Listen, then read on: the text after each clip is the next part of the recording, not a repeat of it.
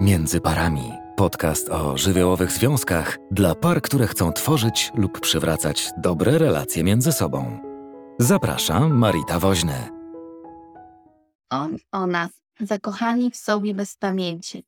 Marzą o tym, by wziąć ślub, wreszcie stworzyć swoją rodzinę.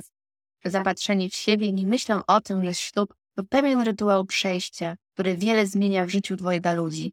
Nie zawsze na lepsze, choć zawsze wierzymy, że to lepsze gdzieś czeka. Z czym wiąże się faza małżeństwa? Czy jest pięknym rytuałem prowadzącym do sierankowego życia? Czy może w tej fazie czekają na parę jakieś pułapki? Małżeństwo często kojarzy się z tak zwanym i długo i szczęśliwie. Jednak nikt z nas nie może zadeklarować, że przez całe życie będzie kochał daną osobę. Uczucia mają to do siebie, że nie da się ich zaprogramować. Nie da się więc zakochać i odkochać na zawołanie. Jednak to, co możemy sobie przysięgać, to fakt, że będziemy starać się pielęgnować miłość, która już jest, którą czujemy na dany moment. Jeśli obie osoby będą o to dbać, to miłość nie skończy się z pierwszym odpływem uczuć bądź z większym huraganem.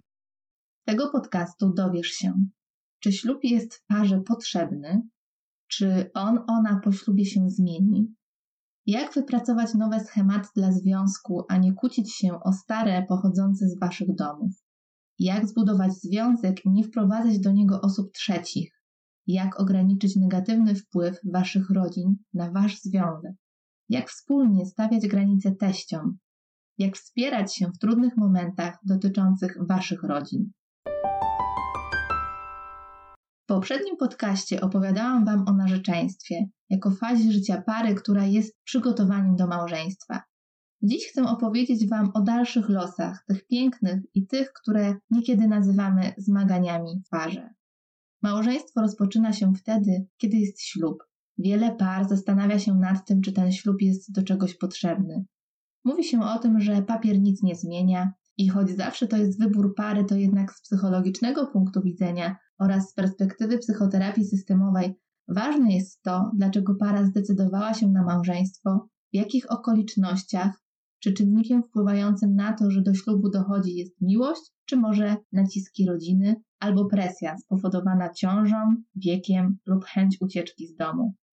Takich ukrytych powodów do ślubu jest wiele, to temat na zupełnie osobny podcast, ale jeśli mowa o tym, czy papierek coś zmienia, czy też nie, to chyba warto tutaj poświęcić chwilę właśnie na to.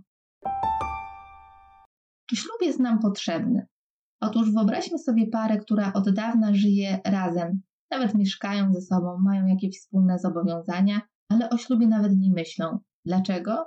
Mówią, że jest im to niepotrzebne, papierek tylko zmienia wszystko na gorsze, jest im tak dobrze, kochają się i nie muszą sobie niczego udowadniać poprzez ślub. Inni zapobiegawczo i bardziej wprost mówią, że jeśli nie ma ślubu, to łatwiej się rozstać. Nie ma też wtedy tylu zobowiązań i w razie niepowodzenia można wycofać się bez większych kosztów. Jednak czy aby na pewno tak jest? Nie oceniam decyzji pary, jeśli chodzi o ślub, jednak zawsze zwracam na to uwagę w gabinecie. Uważam, że decyzja należy do par, jednak dobrze jest wiedzieć i rozumieć, dlaczego taką decyzję się podejmuje. Zarówno tą o ślubie, jak i tą, dlaczego tego ślubu nie chcą. To zawsze trudny temat, jednak moje doświadczenie pokazuje mi, że zwykle, nie mówię, że zawsze, ale bardzo często za tą decyzją i kategorycznym nie potrzebuję tego papierka stoi coś więcej.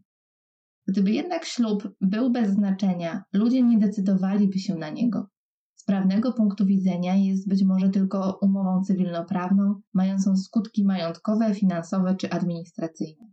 Bez względu na wiarę, bo nie zamierzam jej tutaj rozpatrywać, ale z punktu widzenia psychologii, decyzja o ślubie lub jego braku ma znaczenie dla dalszego funkcjonowania i tworzenia rodziny. Ma jakieś uświadomione, czasem nieuświadomione podłoże, a to powoduje, że przekłada się na dalsze losy pary. To jest moment, w którym mówimy tak, drugiej osobie bez względu na wszystko. Wahania i niepewności co do tego tak sprawiają, że nuta niepewności zawsze zostaje. Wiąże się to z, często z tym, że unikanie tej deklaracji sprawia, że dajemy sobie margines bezpieczeństwa. Trochę na zasadzie, jak będzie źle, to się łatwo mogę z tego wycofać. Kiedy tak łatwo wycofać się nie można, bo jednak kwestie rozwodu są dość skomplikowane i problematyczne, to para jednak może mieć więcej motywacji do ratowania związku niż szybkiego wycofania się z niego, kiedy można się spakować i zwyczajnie się rozstać bez tych wszystkich formalności. Na poziomie emocjonalnym znów nie jest to takie proste, ale temat jest wart pochylenia się i przeanalizowania, by rozumieć skąd są nasze decyzje i dlaczego. Być może odkryjemy przez to coś, co w ogóle nie pozwala albo nie pozwalało nam się angażować w związki miłosne i co chroni nas przed pełnym emocjonalnym zaangażowaniem. Po ślubie się zmieni. Kwestia ślubu pociąga za sobą jeszcze jedną trudność. Niekiedy którejś osobie z pary wydaje się, że po ślubie będzie inaczej. Ktoś myśli sobie, że dzięki mnie on, ona będzie inny, inna, ja pomogę, naprawię, zmienię. Nie pozostawiajmy złudzeń. Druga osoba się nie zmieni. Nie mamy na to wpływu i dobrze jest sobie to na początku odpuścić. Trzeba sobie jasno powiedzieć, że ceremonia ślubna nie uleczy relacji, nie sprawi, że sam fakt ślubu wpłynie na parę i magicznie spowoduje, że losy skonfliktowanej pary się odmienią. No i będzie jak w bajce, że żyli długo i szczęśliwie. Nie sprawi też, że czyjeś cechy, które trudno nam zaakceptować, znikną, albo ktoś postanowi to zmienić dla nas. Niewątpliwie rytuał ślubu jest ważny, ponieważ rozdziela jakiś okres w życiu i sprawia, że jest inny poziom świadomości i zaangażowania osób, które w tym rytuale biorą udział. Małżeństwo jak z bajki. Mówimy tutaj jednak o fazie, w której do ślubu dochodzi. Pierwszą fazą w trakcie małżeństwa jest okres miesiąca miodowego. To motyle w brzuchu. Kiedy myślimy o drugiej połówce, moglibyśmy wtedy spędzać mnóstwo czasu ze sobą. Dwoje ludzi zapatrzonych w siebie, nie mogących oderwać od siebie rąk i wzroku. Nic więcej się wtedy nie liczy. Podjęli decyzję o wspólnym życiu i wreszcie mogą w pełni konsumować tylko we dwoje. Pewnie nie zawsze jest tak kolorowo, a już na pewno ta faza kiedyś musi minąć. Małżeństwo jest momentem, kiedy wyniesione z domu nawyki, umiejętności, sposoby rozwiązywania trudności będą weryfikowane. Oznacza to, że kiedy dojdzie do konfrontacji między parą, z różnych powodów wszystkie te rzeczy, które wynosimy z domu i wprowadzamy do związku, będą ulegały zmianie, konfrontacji, weryfikacji i być może towarzyszyć będzie temu wiele trudności, aż do momentu, kiedy uda się ustalić coś swojego. Dlatego tak ważne w poprzedniej fazie związku, czyli w narzeczeństwie, jest to, aby znać swoje rodziny pochodzenia, różnice we wzorach rodzinnych, sposoby komunikacji, role, jakie są w rodzinie przydzielane, sposoby decydowania i kwestii władzy w różnych obszarach, możliwości i sposoby okazywania uczuć i rozwiązywania problemów. W tej fazie w małżeństwie wciąż trzeba pamiętać, że dwoje ludzi różni się od siebie i każdy z nich wnosi do związku to, czego sam doświadczył w domu rodzinnym. I zgodnie ze swoją wizją rodziny i świata będzie patrzył na ten związek, na relację, którą tworzy i będzie próbować kreować ją w znany mu sposób, jeśli rodziny partnerów są do siebie zbliżone czy podobne, będzie łatwiej, ale zwykle jednak bardzo się w tym różnimy i jest to przyczyną wielu nieporozumień, które często ciągną się przez lata. Niezbędny czas bycia we dwoje. Małżeństwo jest ważnym czasem do bycia we dwoje. Jeśli dodatkowo para nie mieszkała przed ślubem razem, tym bardziej istotny jest ten czas, ponieważ jest to uczenie się siebie w nowych zupełnie rolach. Kiedy w związku przed ślubem pojawia się dziecko, pewien etap, który rozwojowo jest potrzebny, zostaje pominięty. Między innymi to jest czas mieszkania razem, docierania się, poznawania w obliczu nowej sytuacji. Kiedy to wszystko dzieje się naraz, czyli dziecko, wspólne mieszkanie, ślub, rola mamy, taty, męża, żony, to może to być zdecydowanie trudny okres dla pary. Ilość rzeczy, które trzeba pogodzić ze sobą, jest przytłaczająca gdy pojawia się rozczarowanie małżeństwem. Kiedy para jest razem, tylko we dwoje, po okresie miesiąca miodowego po ślubie zaczyna się etap, kiedy jeszcze się staramy, by nasza druga połowa nie była nami rozczarowana, ale jednocześnie staramy się bardzo, aby się nie odsłonić. Jednak ta faza jest właśnie na to, by widzieć siebie realnie, by nie musieć nic przed sobą ukrywać, by nie trzeba było grać, ten etap zaczął się w poprzedniej fazie narzeczeństwa i tutaj ma swoją kontynuację. Po etapie, w którym orientujemy się, że nie jest idealnie, przychodzi pewien moment przeciążenia. Otóż para, która unikała kłótni, uruchamia pewne koło, spiralę, która samoczynnie się nakręca. Wygląda ona mniej więcej tak. Jedna osoba z pary może czuć, że poświęca się dla drugiej, ugina się dla świętego spokoju. Napięcie narasta, bo nie ma ujścia. Początkowo można bardzo długo takie napięcie wytrzymywać, ale z czasem dochodzi do wybuchu. Para albo jedna osoba z pary jest przerażona, bo nigdy wcześniej nie kłócili się ze sobą aż tak bardzo, bo przecież dbali o to, aby tych kłótni nie było. A tu nagle stają się podobni do innych par. Co dzieje się potem? Obiecują sobie, że więcej nie będą się już tak kłócić. Gdy więc zaczyna coś uwierać, ponownie wycofują się kolejny raz i koło się powtarza. Jednak w ten sposób, kiedy powtarza się to wielokrotnie, para zaczyna szukać innego sposobu na rozwiązanie konfliktu, bo widzi, że to, co do tej pory robili, na ten moment nie działa.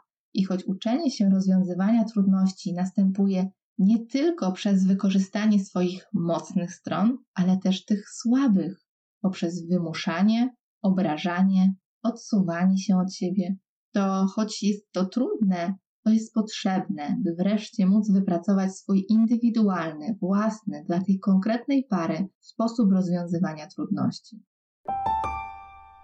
W tym okresie para uczy się też wielu rzeczy o sobie, na przykład tego, jak dysponować pieniędzmi, jakie relacje utrzymywać z innymi ludźmi, na jakie relacje każdy z partnerów się godzi, a jaki rodzaj kontaktu z innymi osobami może być zagrożeniem dla relacji. To ważne poznawać i rozmawiać o swoich granicach, gdzie kończą się ja, a gdzie zaczynasz ty. W którym momencie pojawia się zazdrość, co dla jednej osoby jest przekroczeniem granic w związku, a co dla kogoś nie jest. Jak blisko można być z innymi, kiedy i na jakich zasadach można umawiać się z płcią przeciwną. Ale też para uczy się tak prozaicznych, a jakże utrudniających często życie rzeczy, jak podział obowiązków co wbrew wszystkiemu nie jest takie proste, jednak inne przyzwyczajenia z domu, fakt, czym u każdego z partnerów zajmował się ojciec, a czym zajmowała się matka, jaki był podział ról, ma niewątpliwie znaczenie.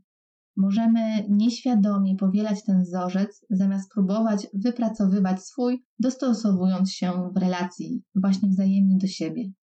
Inną ważną kwestią do uzgodnienia jest to, gdzie para będzie mieszkać czy chcą mieszkać sami, czy chcą albo są zmuszeni mieszkać z którąś z rodzin pochodzenia. No i jeśli tak jest, to jak ten sposób mieszkania, podział obowiązku, czy utrzymywania się i spędzania czasu będzie wyglądał? Bez względu jednak na to, czy para będzie mieszkać z rodzicami, czy nie, najważniejszą kwestią dla dobra dalszej wspólnej relacji jest to, jak będą wyglądały kontakty każdą z tych rodzin i w jakich stosunkach jest każdy z partnerów ze swoją rodziną, ale też z rodziną drugiej połowy. O uniezależnieniu się od rodziny pochodzenia dużo mówiłam w podcaście dotyczącym narzeczeństwa. Zachęcam Was do posłuchania. Jednak to, co w tamtym etapie się zaczyna, ma swoją kontynuację tutaj. Większość par nie separuje się od rodziców i często to jest duży problem chcę opowiedzieć o różnych możliwościach, które mogą się pojawić, gdy ta separacja nie następuje. Trudno jest wtedy budować związek oparty na niezależności. Im mniej niezależności, tym mniej jedności partnerskiej i silnych fundamentów. W kwestii rodzin pochodzenia, a więc teściów, jest wiele trudności i są one właściwie zawsze. Omówię teraz kilka z nich. Pierwsze. Połączenie dwóch światów. Pierwsza, najważniejsza trudność polega na tym, że gdy łączy się dwoje ludzi, to łączą się dwa światy. I nie jest to problemem, ale to, że nie znamy wzajemnie tych światów i mamy trudność z przyjmowaniem innego widzenia naszej rodziny. Człowiek, który nie wychowywał się w danej rodzinie, widzi ją trochę inaczej. Nie zawsze prawdziwie, nie zawsze lepiej, ale też nie zawsze źle. Uwagi na temat rodzin partnerzy często przeżywają jak atak, jak ocenę, i jasne, można popracować nad sposobem komunikowania tego, co chcemy powiedzieć, ale też warto pracować nad sposobem przyjmowania komunikatów. To sprawia, że zarówno jedna, jak i druga strona może pracować nad tym, by komunikaty nie niszczyły związku. Można też przyjąć, że człowiek, który wchodzi do rodziny, widzi też niektóre rzeczy szerzej, bo jest z boku. Wiele z takich komunikatów nie jest przyjmowanych w związku. Na przykład para, która zawarła związek małżeński, czuje się ze sobą wspaniale, dopóki któraś ze stron nie zacznie mówić czegoś krytycznego na temat drugiej rodziny. Po drugie, wspólne stawianie granic teściom. Bywa tak, że ona może twierdzić, iż teściowa jest źle nastawiona przeciwko niej i wiele sytuacji, w których doświadcza nieprzyjemności, dzieje się poza obecnością partnera. Słyszy od niej komentarze, na przykład: Jesteś obcą osobą, muszę chronić swojego syna. Czasem te komunikaty są niby bardziej subtelne, ale uderzające i raniące. Na przykład: O, ile ty masz nowych rzeczy, musiały bardzo dużo kosztować, a teraz przecież kupujecie mieszkanie. Pomogę ci w domu, bo tutaj w pokoju jest duży bałagan. Tak dużo pracujesz, że mogę wam przecież posprzątać. Niekiedy nie komentuje nic, ale pod waszą nieobecność na przykład przychodzi i podlewa kwiaty, sprząta mieszkanie, myje okna, nieproszona. I z jednej strony można powiedzieć, że bardzo pomaga, ale z drugiej myślę, że jest to pewnym problemem dla jednej ze stron. To ogromna ingerencja w związek. Jedna strona może to traktować jak życzliwą pomoc, właśnie, a druga jak nachalność i wtrącanie się. Może nie jest istotne to, jakie intencje mają teściowie. Wydaje mi się, że najważniejsze jest to, jakie to uczucia wzbudza u każdego z partnerów i jak to wpływa na ich relacje. Nie chodzi o przekonywanie, kto ma rację, a kto nie i czyja racja jest słuszniejsza. Różnimy się. Możemy widzieć zachowania innych i interpretować je w różny sposób. Również zachowania naszych rodziców. I to jest ok. Jednak chodzi o to, aby wspólnie z drugą połówką wypracować taki wzorzec, takie zasady, które będą panować w ich wspólnym domu, które sprawią, że oboje będą czuć się komfortowo i będą czuć, że druga połowa jest po ich stronie. Kiedy jest to trudno zrobić, być może któraś z osób ma kłopot w tym, aby powiedzieć swoim rodzicom nie. Ta odmowa jest trudna i często może sprawiać przykrość rodzicom, bo do tej pory byliśmy ich dzieckiem, mimo że na wiele rzeczy się zgadzaliśmy. Ale pamiętajmy, że zmiana każdych reguł gry powoduje początkowo frustrację, aż do momentu, kiedy nauczymy się tej nowej rzeczywistości funkcjonować. Niestety, zwykle jest tak, że łatwiej jest nam odmówić drugiej połowie niż rodzicom, a to raczej świadczy o tym, że mamy kłopot z odseparowaniem się od nich. Ludzie mają możliwość dostosowywania się przecież do różnych warunków, ale potrzebują na to czasu. To nie znaczy, że rodzicom będzie od razu wygodnie i miło. Nie, pewnie może to budzić złość u nich, niezadowolenie i, że tak powiem, musi się ta złość przetoczyć. Nie da się spowodować, że to się już nie pojawi. Para razem może się skonfrontować z niezadowoleniem rodziców i jeśli zrobią to razem, prędzej ich to wzmocni niż rozdzieli. Po trzecie, wybór między rodzicami a drugą połową. Zdarza się jednak tak, że któryś z partnerów tak bardzo idealizuje swoją połowę, że nie jest w stanie słyszeć niektórych komunikatów na temat swojej rodziny. Wtedy ten partner czy partnerka ma trudność i albo kończy się to awanturami i kłótniami, bo ktoś nie czuje się najważniejszy. Pamiętajmy, że hierarchia, kiedy budujemy nowy związek, taka najpierw partnerka, partner, potem dzieci, a dopiero potem rodzice, później dziadkowie. Kiedy to jest w jakikolwiek sposób zaburzone i role są poodwracane, to dochodzi do konfliktów. Kiedy ktoś jest w silnej idealizacji rodziny, druga połowa może bać się mówić o tym, czego doświadcza ze strony teściów. Początkowo dla dobra relacji, początkowo, aby nie burzyć relacji w rodzinie, jednak z czasem to narasta i nie znika. Między partnerami robi się większy dystans i niezrozumienie. Jeśli na przykład ona nie mówi mu, jakie komentarze słyszy na swój temat od jego matki, bo boi się, że on w to nie uwierzy, to skazuje się na takie życie w niepewności, czy kiedykolwiek stanę się dla niego najważniejsza? Ona nie mówi mu o tym, bo może boi się, że on uwierzy matce, że może odejdzie, bo będzie nastawiony przeciwko niej, trochę jakby chciała go zatrzymać na siłę. On niczego nieświadomy, widzi tylko jej opryskliwe komentarze i uwagi na temat jego rodziny, jej arogancję, niechęć do wyjazdów do teściów, a czasem słyszy jawne zakazy, by spędzać czas z jego rodziną. Jak to wpływa na związek? Zupełnie niekorzystnie. Partnerzy nie są w stanie rozmawiać ze sobą szczerze, więc prawda ich nie zbliża, a tajemnica oddala ich jeszcze bardziej. Kiedy któraś ze stron absolutnie nie jest w stanie przyjąć nic krytycznego na temat swojej rodziny i zawsze ich broni, powinna się zapalić lampka ostrzegawcza. A raczej to oznacza, że ktoś nie jest oddzielony od swojej rodziny i ma do wykonania indywidualną pracę w tym obszarze. Inaczej zawsze to będzie miało wpływ na relację, którą buduje, a z czasem stworzy się z tego ogromny konflikt. Prawdopodobnie wtedy, kiedy pojawią się dzieci, bo to czas tak wielu ogromnych zmian, a wsparcie rodziców jest wtedy bardzo potrzebne, a przynajmniej to, by para czuła, że może sobie ufać i być w tym razem. Po czwarte, dobre rady rodziców na kryzys w związku. Czasem pary, kiedy mają jakieś trudności w związku, idą po dobrą radę do rodziców. To jedna z przyczyn, która niszczy związek, zwłaszcza jeśli dzieje się to bardzo często. Przypomnę, że po pierwsze, to nie inne osoby mają być powiernikami i wybawcami w związku. Nie mówię tu o sytuacjach skrajnych, jakimi jest na przykład przemoc, bo wtedy pomocy szukać należy wszędzie, ale generalnie wyżalanie się rodzicom, skarżenie na drugą połowę, mówienie, jaki to on, ona jest, nikomu nie sprzyja. Po czasie, kiedy para się pogodzi, rodzice dalej będą pamiętać te sprzeczki, a jak wiadomo, ktoś, kto rani ich dzieci, staje się w jakimś sensie ich wrogiem, a przynajmniej spogląda się na niego podejrzliwie. Po piąte, dbanie o członków rodziny kosztem relacji. Niekiedy takie nieoddzielenie się od rodziców powoduje, że któryś z partnerów zajmuje się problemami rodziców czy rodziny. Trudno wtedy koncentrować się na budowaniu związku i bliskości z partnerem. Bardzo często zdarza mi się obserwować, że któryś z partnerów jest uwikłany w relacje z jakimś innym dorosłym i pełni tam rolę wybawcy, opiekuna, powiernika, ratownika.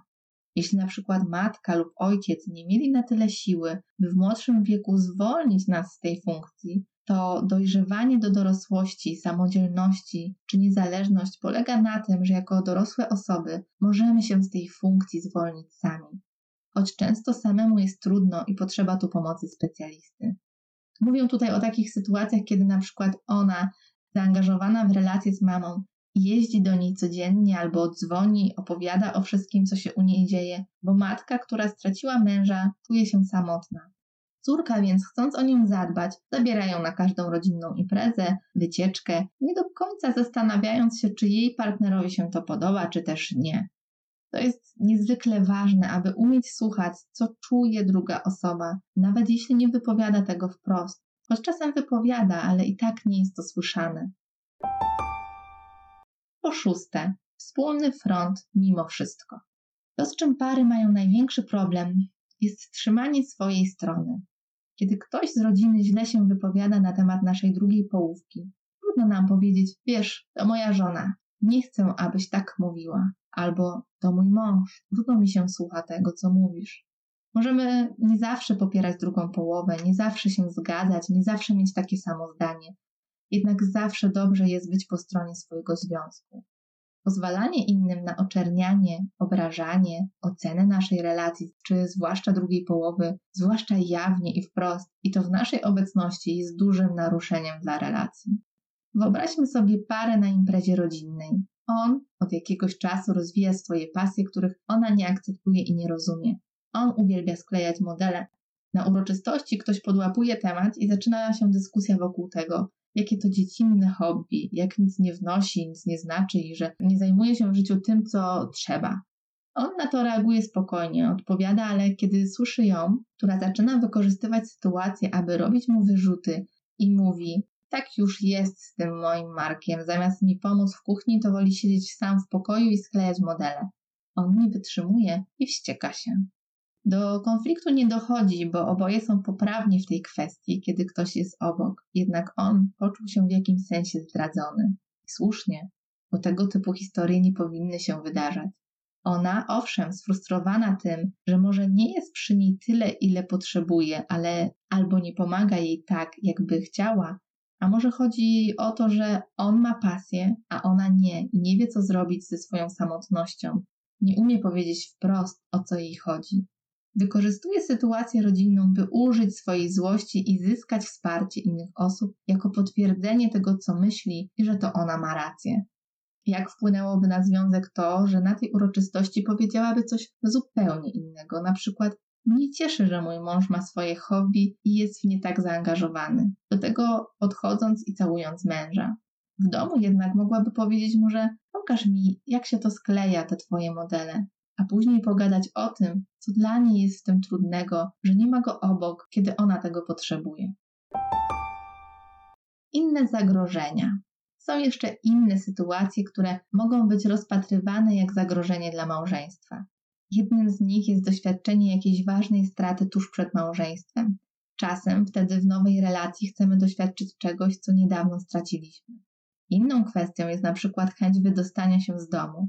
Nie zawsze to jest na poziomie świadomym, to znaczy nie zawsze taka osoba mówi sobie: OK, to teraz znajdę sobie męża, żonę, aby móc opuścić dom. No tak się nie dzieje, jednak dzieje się to dość często, że na takim nieświadomym poziomie szukamy jakiegoś wybawienia z domu rodzinnego. Zwykle w sytuacjach, kiedy relacje rodzinne w domu pochodzenia są trudne, skomplikowane, ktoś doświadcza bardzo krzywdzących rzeczy i w małżeństwie może widzieć jedyną drogę ucieczki. Często w takich sytuacjach to droga w te same sidła, o kwestiach mezaliansu mówiło się w innych epokach, niby, ale jednak do dziś spotykam w gabinecie pary, które doświadczają trudności w związku z tym, że rodziny się nie akceptują, bo pochodzą z różnych środowisk. I znów to może parę dzielić, ale też bardzo zbliżać, jako wyraz jednoczenia się przeciwko komuś. Trudnością dla małżeństwa może być też fakt, że mieszkają razem z teściami, albo bardzo blisko nich, bądź bardzo daleko, co utrudnia im otrzymywanie pomocy i wsparcia. Podobnie jeśli któryś z partnerów ma bardzo złe relacje z rodziną albo rodzeństwem. Wspomniałam już o kwestiach finansowych, o tym, że zależność finansowa od rodziny jest i dużym wsparciem, ale też dużą trudnością. Jeśli para nie dąży do usamodzielnienia się, to z czasem z tego powodu może zrodzić się wiele trudności. I ostatnią kwestią jest ciąża. Należy pamiętać, że kiedy pojawia się przed świadomą decyzją na bycie razem może komplikować wiele spraw, choćby z tego powodu, że nakłada się wiele zmian naraz. Jeśli para nie ma możliwości doświadczenia bycia tylko we dwoje, razem, poznania się, to ciąża sprawia, że będą musieli włożyć bardzo dużo wysiłku w to, aby zadbać o dodatkowy obszar nieporozumień i trudności. Wszystkie te sytuacje, które opisałam, kiedy są nierozwiązane, powodują, że zbliża się wypalenie związku. Ono powoli, cichaczem nadchodzi, niby niespodziewanie, ale tak naprawdę czyhało już od dawna, może od samego początku. I niekiedy podjęcie terapii sprawia, że te sprawy można ułożyć i wyprostować przy gotowości obojga partnerów, a niekiedy nie jest już to możliwe, bo może ktoś przekroczył wewnętrznie już taką granicę, że już więcej nie jest w stanie. Wniosek jest więc taki, że para wychodząc z domu musi zwrócić się ku sobie i pogodzić się z utratą czegoś, bo każda zmiana wiąże się z tym, że coś zyskujemy i coś tracimy. Każda osoba z pary ma swój dom. Budując swoją relację, muszą zbudować swój odrębny, trzeci dom i wspólnie zdecydować, jaki on ma być. Poza tym wszystkim, co zostało powiedziane, pomoże również parze uważność, która jest związana z koncentracją na drugiej osobie. Wokół tego pojęcia ważne są jeszcze inne: empatia, otwartość, zdolność do myślenia o tym, co ten drugi myśli i czuje, a także skupione bycie obok tej drugiej osoby. Aby móc lepiej przyjrzeć się różnym wzorcom, które pochodzą z naszych rodzin i temu, jak wpływa to na związek, opisałam w moim e-booku Jak kochać i być kochanym. Serdecznie zapraszam Cię do nabycia go na mojej stronie internetowej międzyparami.pl w zakładce sklep. Jeśli chcesz posłuchać innych odcinków na temat psychologii związków, zajrzyj na międzyparami.pl. Jeśli masz propozycję tematu na kolejny podcast, wyślij wiadomość przez formularz na stronie.